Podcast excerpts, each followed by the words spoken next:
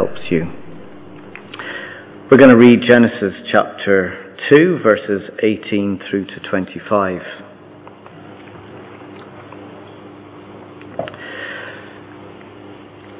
The Lord God said, It is not good for the man to be alone. I will make a helper suitable for him. Now the Lord God had formed out of the ground all the wild animals and all the birds in the sky. He brought them to the man to see what he would name them. And whatever the man called each living creature, that was its name.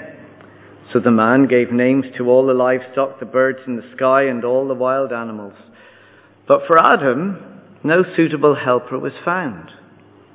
So the Lord God caused the man to fall into a deep sleep. And while he was sleeping, he took one of the man's ribs, then closed up the place with flesh.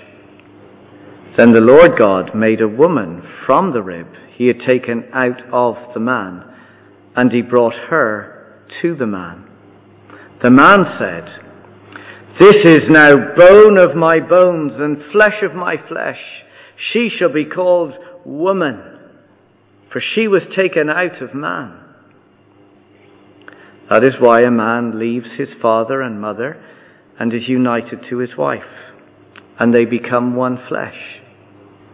Adam and his wife were both naked, and they felt no shame. So let's pray. Father, thank you that we are not left to figure out your design and your plan for life. And so we pray that as we read your word, these foundations, these beginnings of what it is to be a man, what it is to be a woman, that you would instruct us and help us to see our purpose as a man and as a woman today in this world, in our home, in our workplace. Teach us and instruct us. And we pray, Father, that what we learn today would enable us to live for your glory, so that your glory is spread not just through Carrigaline, but throughout this earth. Teach us, Father, we pray. Amen.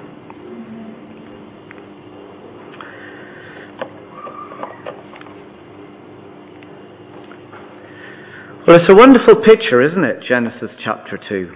God and man dwelling together in the garden, enjoying the beauty of God's creation and delighting in their fellowship with one another. But there's no lounging by the pool here because there's great work to be done. The borders are to be expanded because it's God's desire that the whole earth be his dwelling place. Look back with me to chapter 2, verse 15. We saw this last week.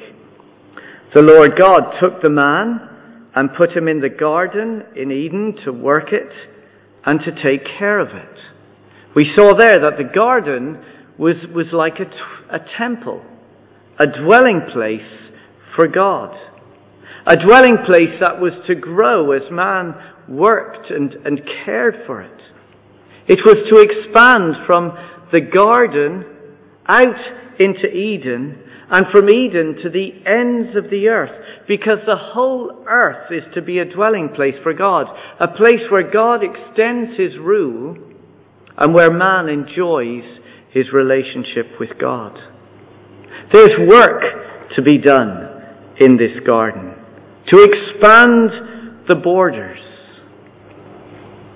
and our question this morning is, how will this work get done? How is it going to expand beyond the borders of the Garden to Eden to the ends of the earth?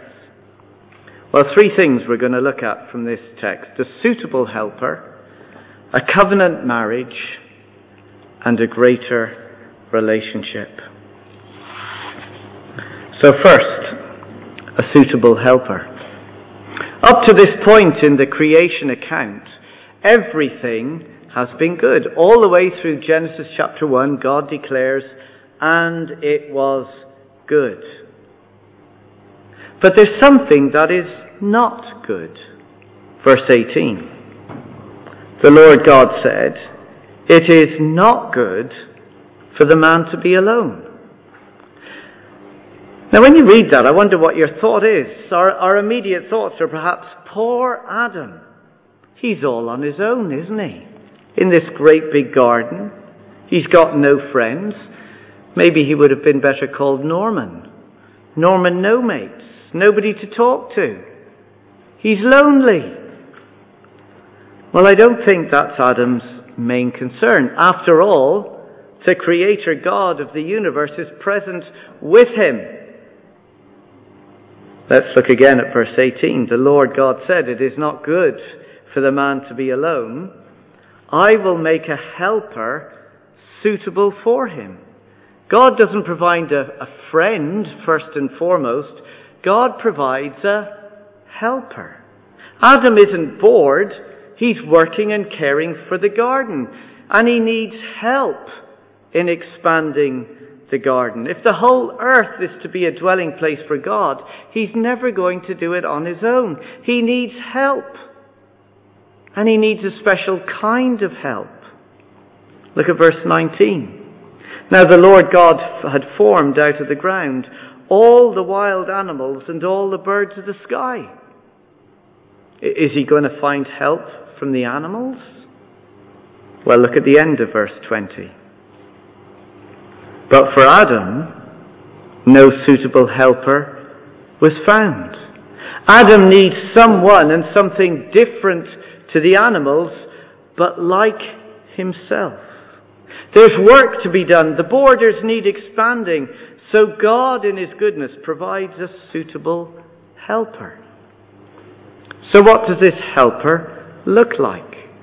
What kind of help? Well, let's read verse 21 to 22. So the Lord God caused the man to fall into a deep sleep. And while he was sleeping, he took one of the man's ribs and then closed up the place with flesh. Then the Lord God made a woman from the rib that he had taken out of the man, and he brought her to the man.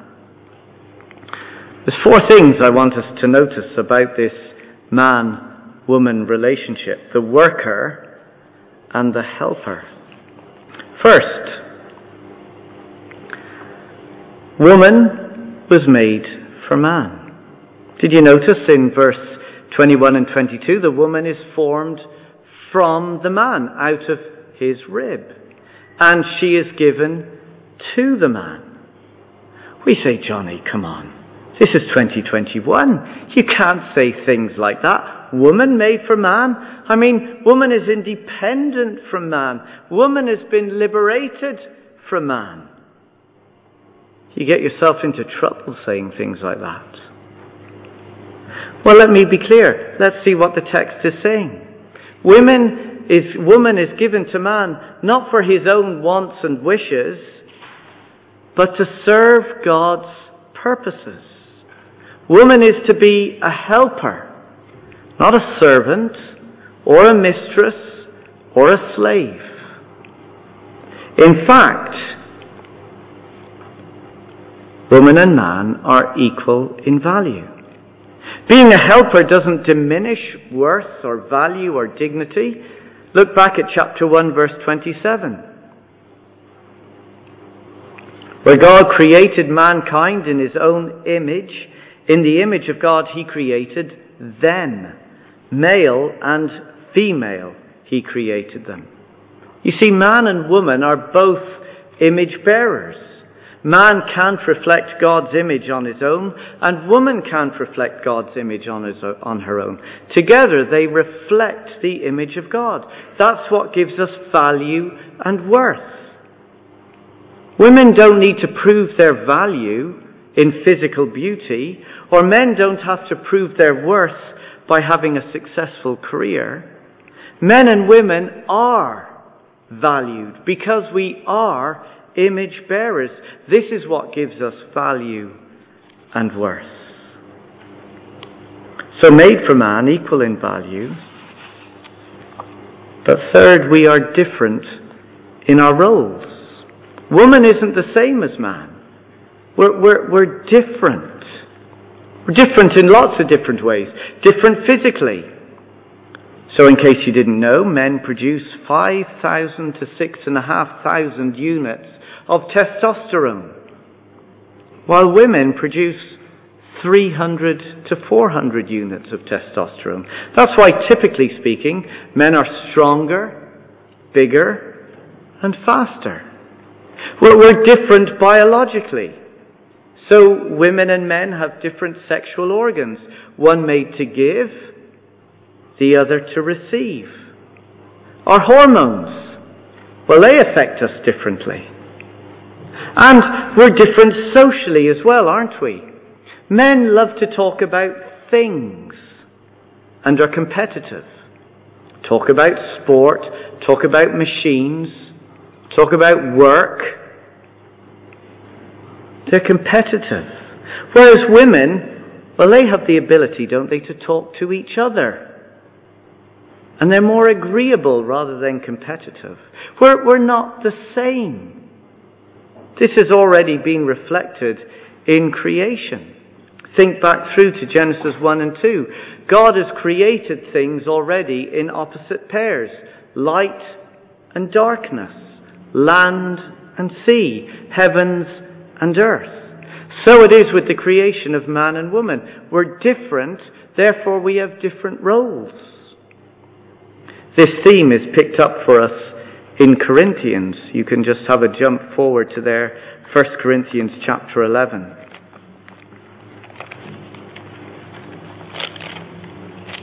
1 Corinthians 11, verses 8 and 9. Talking about a different issue, but nonetheless, for his argument, he goes back to creation. Let's read 1 Corinthians 11, verses 8 and 9. For man did not come from woman, but woman from man. Neither was man created for woman, but woman for man. Verse 11. Nevertheless, in the Lord, woman is not independent of man, nor is man independent of woman. For as woman came from man, so also man is born of woman.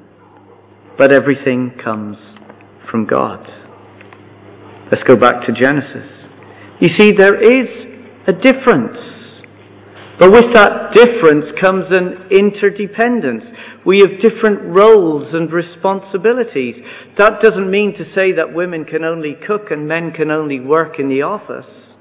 The point is, we are different and we're to celebrate our difference. We do things in a different way. Which brings us to the fourth idea that men and women are complementary by design. God has made us to complement each other. One thinker and theologian, Andrew Wilson, explains it very simply like this. He says it's a relationship in which two people improve or emphasize each other's qualities. Very simple, but very helpful. A relationship in which two people improve or emphasize each other's qualities. Now that doesn't just apply to a marriage relationship. This applies to all men and women in all of their relationships, whether that's at work or in their social environment. It's not competition, but cooperation. It's not independence, but interdependence. Men need women, and women need men in every area of life. Now we know this is a red hot issue today in our society. Look at social media. Whether it's the gender balance in work or equal pay for sports players, whatever the topic, whatever the issue, there ought to be no fight or battle between the sexes. No one is superior and no one is inferior. And as Christians, we have an awful lot to say about this. God's design for us is different, and that difference is good. It's a difference that actually makes us a, a suitable fit. Together as men and women, whatever our marital status, we are workers and we are helpers, complementing one another to serve God's greater and grander purposes.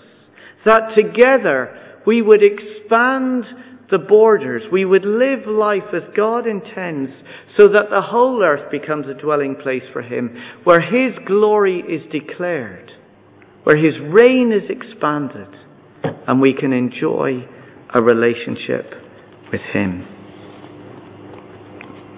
So, the work, how is it going to be done? Well, God's provided a suitable helper. Second, a covenant marriage. Just a sec while I get a drink.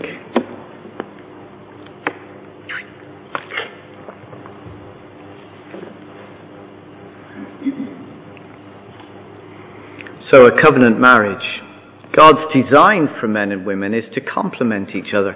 And for most of us, that's going to lead into a marriage relationship. What develops in the garden is a covenant marriage. Look at verse 23. This is man at his best when it comes to poetry.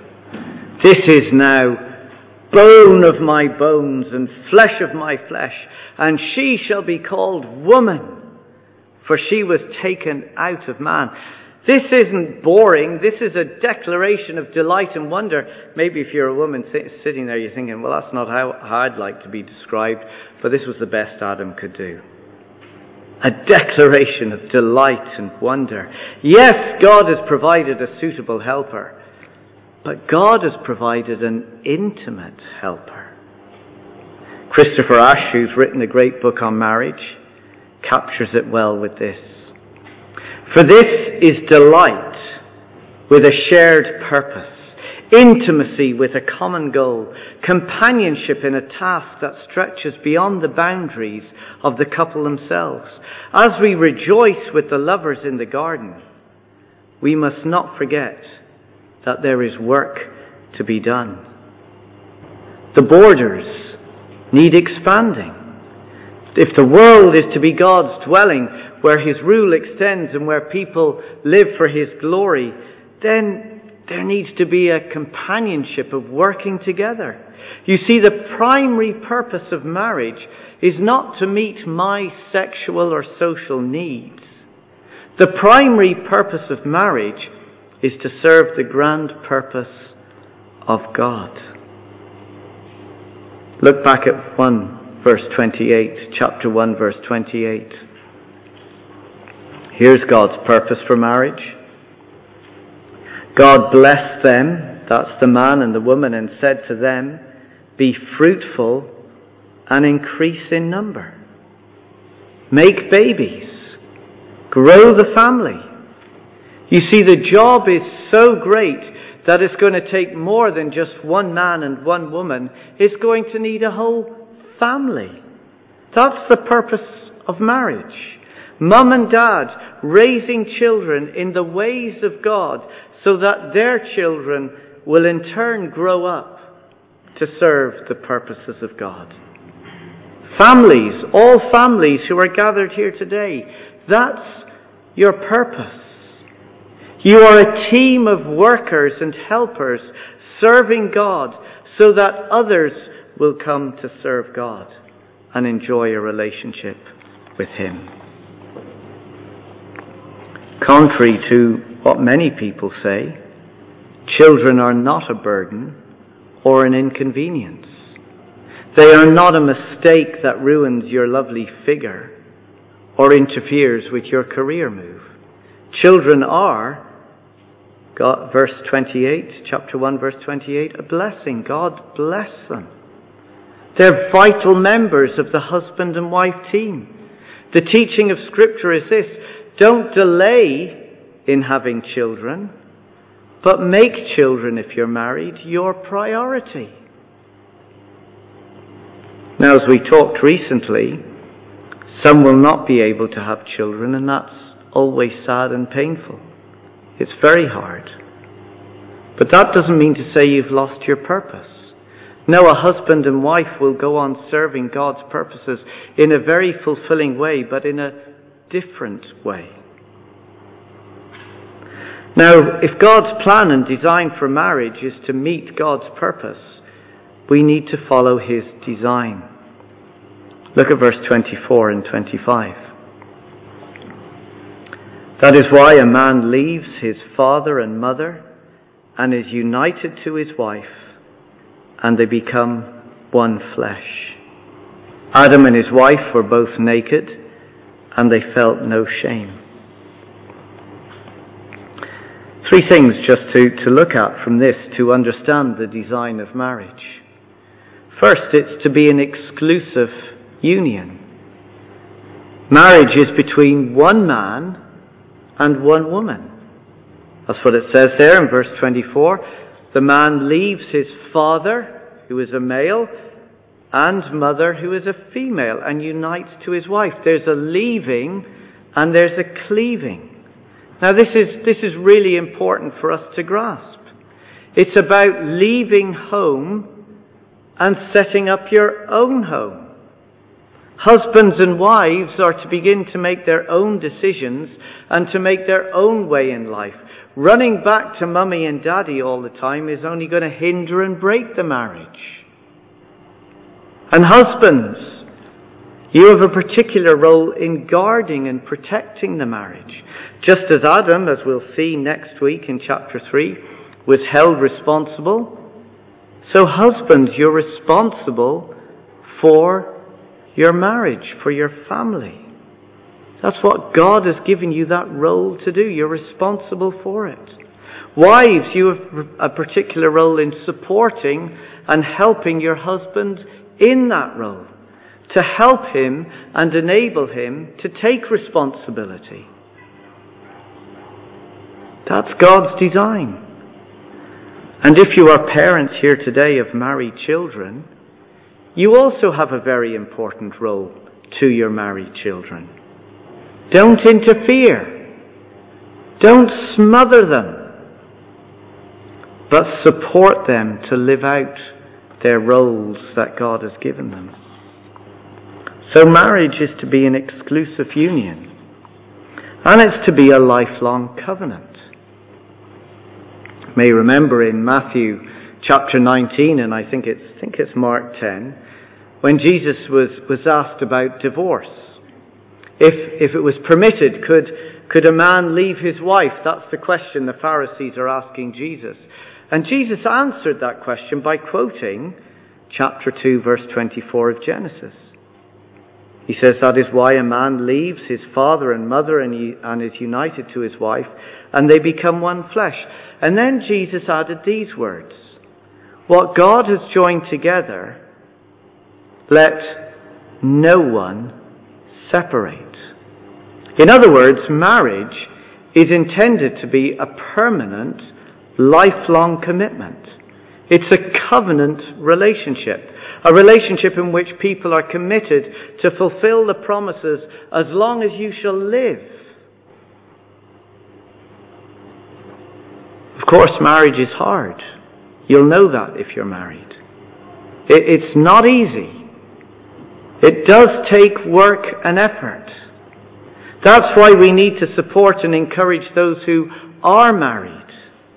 If you're here and you're thinking, well, I'm not married, this doesn't apply to me, it does. You are to support and encourage those who are married. And it's not wrong if we're married to need help or receive help. Sometimes marriages need outside intervention and counsel. There's many times Kirsty and I, individually and together, have spoken to friends and say, you know what, I'm finding it really difficult. It's okay to ask for help and to need help. We need to nurture and grow our marriages. We need to invest in our marriage for the very purpose so that we can serve the purposes of God well. If I can use Kirsty and I again as an example, when we're at loggerheads with each other, if we're not getting on well, we don't serve the purposes of God well. It doesn't function, it doesn't work. So if you're here today and you're struggling in your marriage, it's okay. People are there to help. Come and speak, come and talk to me. We'll find you the support and the help that you need. Don't wait. Do it today. So marriage is to be lifelong. But what about this issue of if my spouse is unfaithful? What if I find myself in an abusive relationship? Am, am, I meant to just shut up and put up? I mean, that's what they did in, in, in the old days, isn't it? Just shut up and put up. Absolutely not. Scripture is not silent on these matters. Scriptures have things to teach us. Let me say three things in relation to that. First, If ever you find yourself in such a situation where there's unfaithfulness or abusiveness, reach out and ask for help. Don't wait. Go talk to someone. No one in any marriage should have to live with that. Yes, we have social services, but I think the church has a particular role in supporting people, caring for them, and providing for them. And I want to say that as a church, that is what we will do for you. We will provide the care and support that is necessary in such a situation. The second thing, that if the marriage is in difficulty, the aim is always, this is where Scripture points to, it is always transformation and restoration. With God's grace and with the right pastoral support, people can change. That's what God does. He, he transforms us. Even Christians who do awful and terrible things, people can change and people can forgive. The aim is always to reconcile what is broken. Always. That's always the first aim. Third, if reconciliation can't be achieved, if someone walks out in the marriage and doesn't want to come back, if someone doesn't want to own up or be repentant for their sin, well, then maybe divorce is necessary. But only in certain situations. You can talk to me a bit more about this. We don't have time to go into all the, the exegesis of it, just to say that Matthew 19, verse 9, 1 Corinthians 7, verse 15, I think give us the foundation and the principles for decisions that we make around this. Let me give four where it may be necessary. Unfaithfulness, Jesus spoke about that in Matthew 19. Ongoing affairs, sexual immorality. That, that could be a reason. Desertion or abandonment, which comes up in 1 Corinthians, whether that's physical or economical, leaving the home or not providing in the way that should be done. And I think from this comes principles for areas of, of abuse, whether that's sexual, emotional, or physical. Perhaps there's threat within the home. Maybe children are in danger. In all of these situations, it may be necessary, certainly separation, but it may be divorce is required. Of course, it's not always right to divorce. And there may be decisions that we need to make about that. And again, I would encourage that that should be done with the counsel of the right of the, of the elders and the pastors to help work through those issues. But we must take Jesus' word seriously. What God has joined together, let no one separate. So marriage is to be a lifelong commitment. So it's an exclusive union. It's to be a lifelong covenant. And within marriage, sexual intimacy. Look at verse 24. We're told they became one flesh. Again, contrary to what many people say, sex is a good gift from God. And it is good. It is to be nurtured and enjoyed. Sex isn't just about having children. Within the marriage context, it deepens trust and strengthens the bonds. It's the mutual, considerate act of giving and receiving.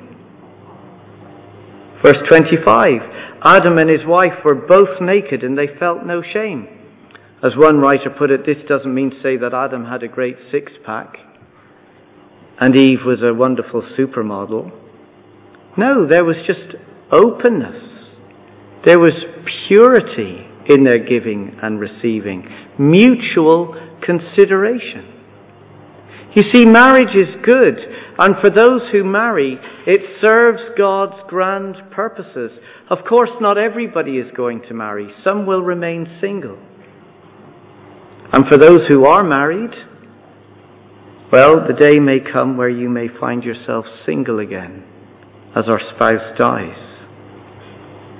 But being unmarried is not inferior. It doesn't mean second best. In fact, Scripture tells us that we can see it as a gift.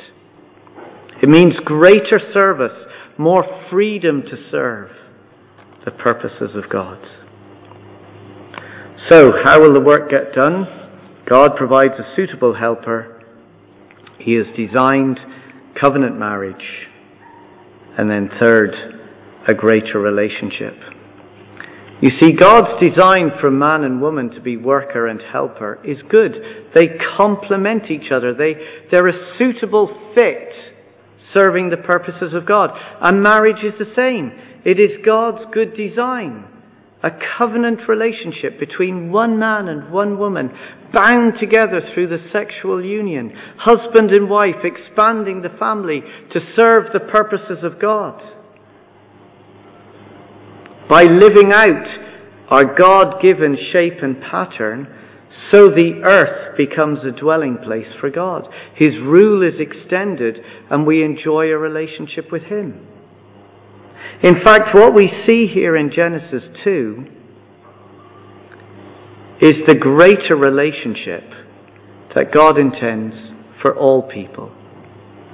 That worker helper, husband wife relationship is a sign of what God intends for all people with Himself. You see, when Paul wanted to explain what our relationship to God was like, he went all the way back to Genesis chapter 2, didn't he? Have a look with me at, at Ephesians chapter 5. Ephesians chapter 5, verses 31 to 32.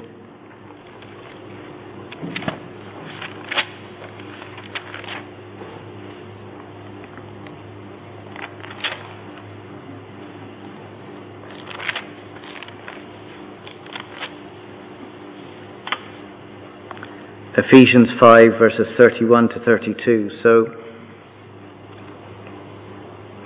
to describe and to help us understand what a relationship with God looks like, as we say, he goes right back to creation and he picks up those very words in Genesis 2, verse 24. Look at verse 31. For this reason, a man will leave his father and mother and be united to his wife, and the two will become one flesh. This is a profound mystery. What are, what are we talking about here? He says, I am talking about Christ and the church. You know that account in Genesis, man and woman in the garden, the worker and the helper? You know that account of Adam and Eve, husband and wife? Marriage. It's actually all about Christ and His church. It's all about people and their relationship with Him. It's all about a covenant relationship we can have with God.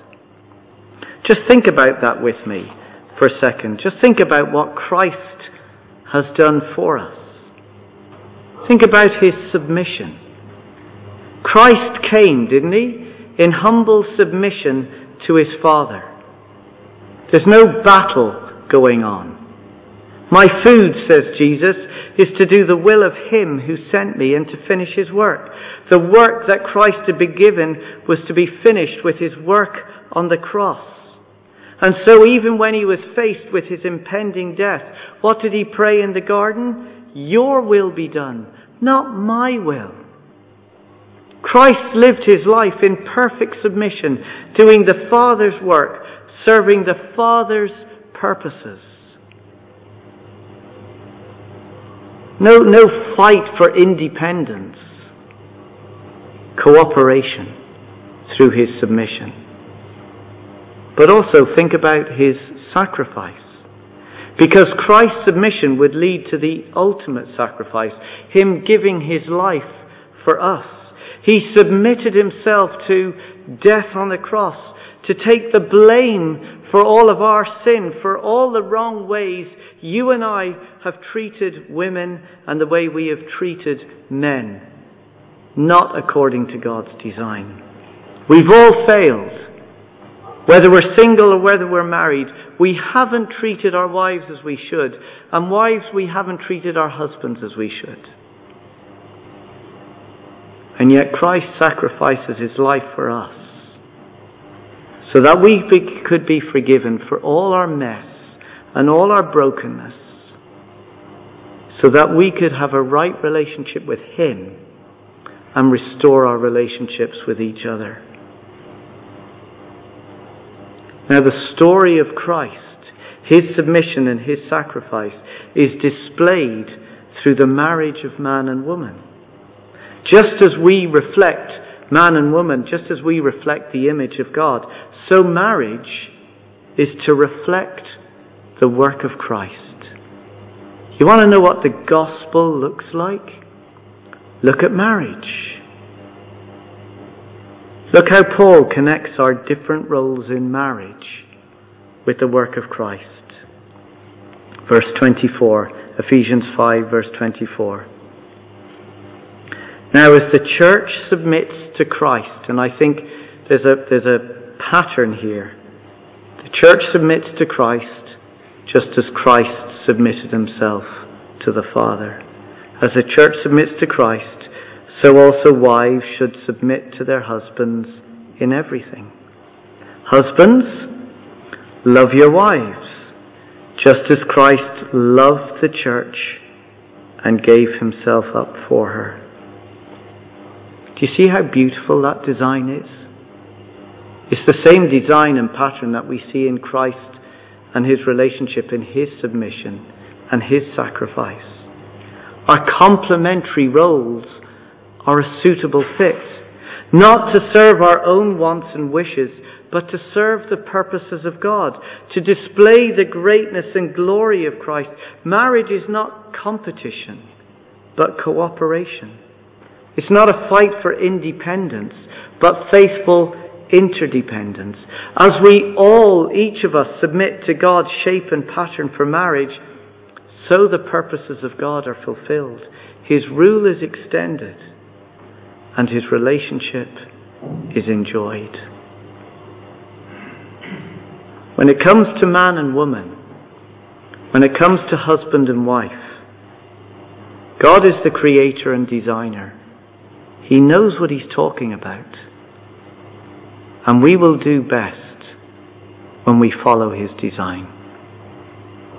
Let's pray.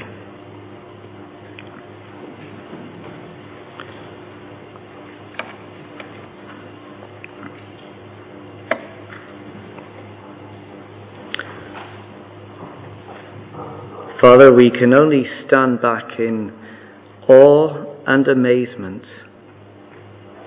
at something that is taken for granted so often every single day to look at a man, to look at a woman, to see their unique differences,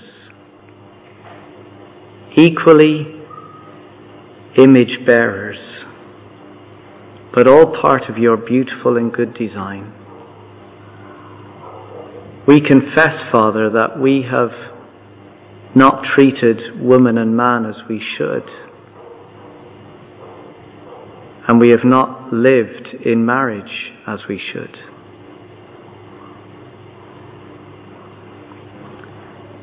Father, would you forgive us for the things we have done wrong, said wrong, thought wrong? And not only that, but would you give us the guts and the courage to change what needs to be changed, to transform us, to be a woman of God, to be a man of God, to be the husband and wife that you've called us to be. We ask this because we know that in it all it displays your glory. It's a picture of the gospel of our Lord Jesus Christ. So, Father, would you fill us by your Spirit to do that and to do it well? In Jesus' name, Amen. We're going to sing. Uh, this song really picks up on the theme of the submission and the sacrifice of the Lord Jesus, who came as a servant to serve each one of us.